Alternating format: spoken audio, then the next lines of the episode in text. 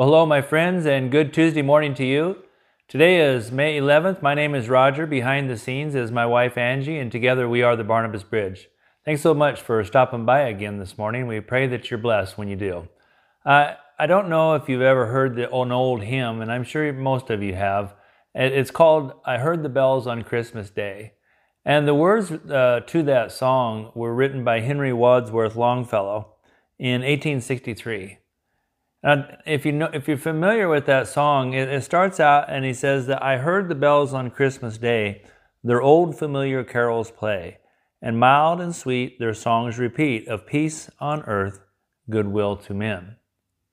That's the word we're looking at this week is peace. And so I thought it's the great place to start for us because in this world, yesterday, Jesus said, in this world, uh, we're going to have trouble. And so we're seeking the, to find where the scripture tells us to find lasting peace, even in the midst of the storms of this life. As Wadsworth wrote those words in 1863, he was looking back at two years of depression that he had sunk into. Earlier in 1861, his wife was uh, just simply sealing envelopes uh, with hot wax. Her dress started on fire, and, and she was and she died.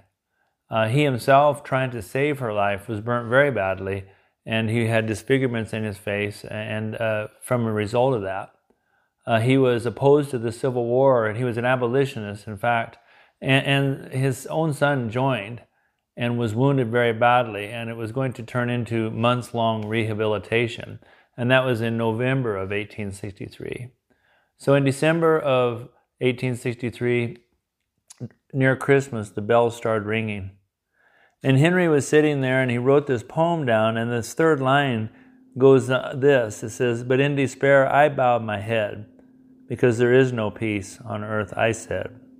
For hate is strong and mocks the song of peace on earth, goodwill to men. He'd fallen into a state of depression. He was understanding in himself that in this world is just a horrible place sometimes. And you could imagine how much it must have seemed to him. In just two short years, he went from a happily married with a healthy son to a wife who died, his own disfigurement, and now his son is mortally wounded in, in, in a war that he disdains. But somehow, as the bells rang that day, he came to understanding of what we're really where we are seeking this week, today, this week. He says, But then, the rang, then rang the bells more loud and deep. God is not dead, nor does he sleep. The wrong shall fail, and the right will prevail, with peace on earth, goodwill to men. Somehow he was able to reach back past the darkness and hold on to his faith and see once again that God is in control and that God is a God of love. And in the end, there will be peace and the right will prevail. There's a, a great passage of scripture that we're going to look at here just briefly this morning in Matthew chapter 8. Many of you know this story. Uh, Jesus and his disciples had, had got on a boat and they were heading out. And uh, I'll, I'll just read the scripture to you and then you'll remember, I'll bet. It says in verse number 23 Then he got into the boat, and his disciples followed him. Without warning, a, a furious storm came up on the lake, so that the waves swept over the boat. But Jesus was sleeping. But Jesus was sleeping. The disciples went and woke him, saying, Lord, save us, we're going to drown. He replied, You have little faith. Why are you so afraid? Then he got up and rebuked the waves and the wind, and it was completely calm. The men were amazed and asked, What kind of man is this? Even the winds and the waves obey him. A great passage, isn't it? And our desire this week is to find the understanding of peace so that we can see through the storms of life, so that the wind and the rain, when they're the most severe, uh, it will take our faith in is what Jesus is saying. The clarity of this passage, um, the explanation is, is really simple. It's never a question of if Jesus is going to calm the storm. He's promised that repetitively over Scripture. And I've, he's proved it, I hope, in your life many times, because he has in mine. It's not the question is if Jesus is going to calm the storm. The only thing that is ever in question is will we have enough faith to weather the storm and wait for His goodness of when His timing comes and does bring the waves and the wind of this world to a halt. You know, later in that pass in that uh, hymn of Longfellow's, he finishes up the song, well, the, the poem that was put to song, and he says, "Do you hear the bells? They're ringing." Isn't that a, great line? Do, do you have faith? Because it, it's possible. Do you hear the angels singing? Open up your heart and hear them. Because there is peace on earth and there is goodwill to men.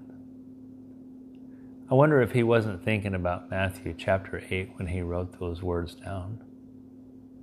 Because after two years, he struggled in darkness, heavy winds, great amounts of rain in his life. But yet he was able to see finally through that, restore his faith, and remember that Jesus said, Why would you be afraid? Only your faith brings that. If you have confidence in me, I will calm the storm. It's a beautiful passage that I hope that you can take with you today, and I pray that I do as well. Because I know that in our lives, it's not always just a given that uh, we will have peace. In fact, remember, the probability is that we won't because our Savior said so. And so, once again, Jesus is in our boat. And as Longfellow wrote, God is not dead, nor does he sleep. While in our lives the waves are high, and it appears that God may not be coming to our rescue just as soon as we want him to. But the fact of the matter is, he will. Restore your faith and do you hear the bells of faith ringing? I pray so. Folks, please uh, check us out on our website at thebarnabasbridge.org. Like us on Facebook. Uh, subscribe to our YouTube channel. We sure would enjoy that, and we'd love to hear from you anytime you uh, would desire to reach out. So until then, let's say a prayer.